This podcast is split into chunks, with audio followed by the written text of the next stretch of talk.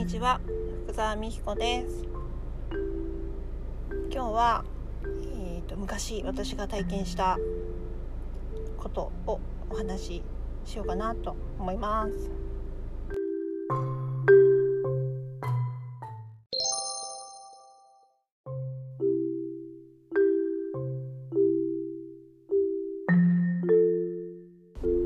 はい。今日はですねえっ、ー、と昔昔の私の嫌な体験のお話をさせていただこうかなと思うんですけどえっ、ー、とそれはですねあのなんでこんな話をしようかなと思ったかっていうと,、えーと、 Voicy を聞いていて、えーと古谷静香さんっていうパーソナリティーさんがいらっしゃるんですけれどこの方の Voicy 今日の放送を聞いていてえーと、小学校のもう6年生の後半ぐらいにちょっといじめられていたことがあってとってもつらかったんだよっていうお話、まあ、詳しくは本人のボイスを聞いていただくのが一番いいのでここでは喋らないんですけどそれを聞いていてああそう言われてみれば私も小学校6年生の時にとっても悲しいことあったなっていうのを思い出したのでえっ、ー、とまあ微暴録とまでは言いませんがちょっとこちらでご紹介したいかなと思います。はい、小学校時代の私はですね、えーとまあ、いわゆるおてんばな感じで、えーと、割と活動的もうアクティブな感じの子供でした。で、えーとまあ、学校自体は1クラスで6年間持ち上がりのとっても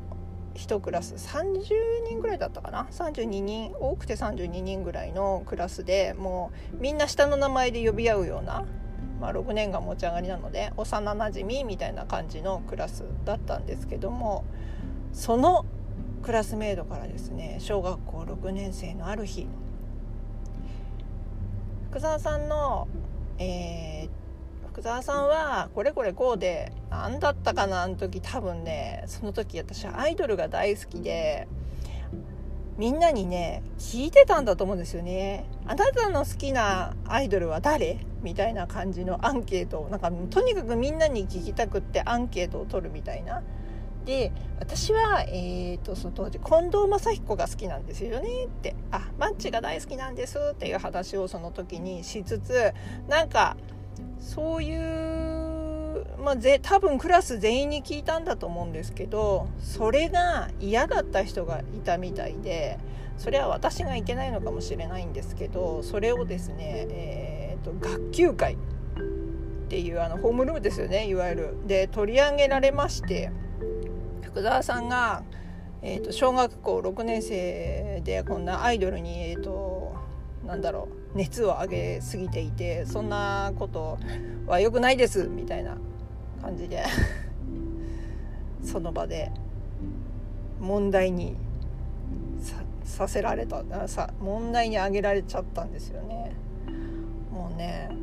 私全然悪気はなかったし誰も嫌だとも言わなかったしなんで急にそんなこと言われるのか分かんなくて本当に戸惑いましたねあの時はね。なんでまあ今でも前わかんないんですけど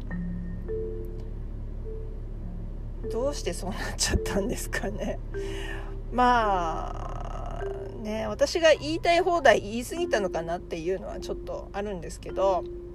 それにしてもそんなあのホームルームで取り上げるような偉大じゃないですよね。しかもそれを先生が OK 出してるっていう担任の先生が OK を出してるっていうところもちょっと今考えてみるとえ？って思うんですけど。まあとにかくそのホームルームの議題を知らなかった私はそのホームルームの時に初めてそれを知り直前のあの休み時間まで仲良く遊んでいた友達がですね急に手のひらを返したかのように私を無視し始めるというかてかそんな風に言われたら遊べないですよね。私の方から声なんてかけられなくなっちゃいましたよあの時は。うん。それでそうだな。誰にも声かけられずとぼとぼとお家へ帰ったような記憶があります。あれをいじめというのでしょうか。まあちょっと何とも言えないんですけどあの時の気持ちにはもう戻れないけどちょっと悲しい印象だけが残ってますね。うん。でもその時にいや私がいけないんだって思ったのかな？自分を責めたりしたかな？いやもうやっぱり40年も前の話だから分かんないですね。ただ今私今の私からそれを見るに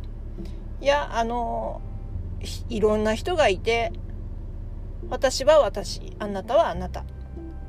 だからそんなこと構わないでくれる？っていうところかな。別に私がね誰を好きだろうとそんなこと関係ないじゃないですか。まあちょっとうるさかったのかもしれないけどそれだったらそんな議題に取り上げないでさ直接あのー、そういう話嫌だからやめてくれるってその時言えばいいじゃないですかね。なんかその回りくどいやり方というかとっても嫌だなって思います。言い出しっぺは女子ですかね。なんか女子の集団ってそういうちょっと腹黒いというか回りくどいというかなんかドロドロした感じがあって私は好きじゃなくて。それであの女子のグループにはなかなか入れないタイプだったんですけど結構男子と遊んでることの方が多かったですかね。男子ってそういうの全然気にしないので、えーと、サバサバしてるというか結局だから私もそういう風になっちゃったのかな。うん。やっぱちょっとグループが苦手ですね。まあそんな感じです。まあ、今こんなね今はね、まあ、そういうそういう経験もありのだからちょっとグループで誰かをこういじめようとしてるそのグループにはからは抜けあの静かにいなくなったりとかそんな人のことをとやかく言ったりとかはそれ以降あまりしなくなった印象ですね。うんまあちょっと人間不信にその時はなりましたねさすがに、うん、なので今も多分初対面の人をすぐにあの信じるっていうことができないです。そういうのトラウマっていうんですかね。だけど世の中には、えーと、いい人もいっぱいいてでもちょっと嫌だと思っててもそうやって言わない人もいっぱいいるのであんまりガツガツ言っちゃダメだなっていうのも思いつつ、まあ、何度も、えーと、お会いしてお話ししていくうちにだんだん、えーと、どういうタイプの人かも分かってくるのでそしたらやっと心を開けるっていう感じですかね。むっちゃ慎重なのかもしれない私。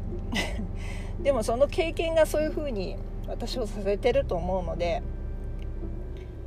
何事も経験することでいろんな、えーと、風に人は変わっていくんだろうなって思います。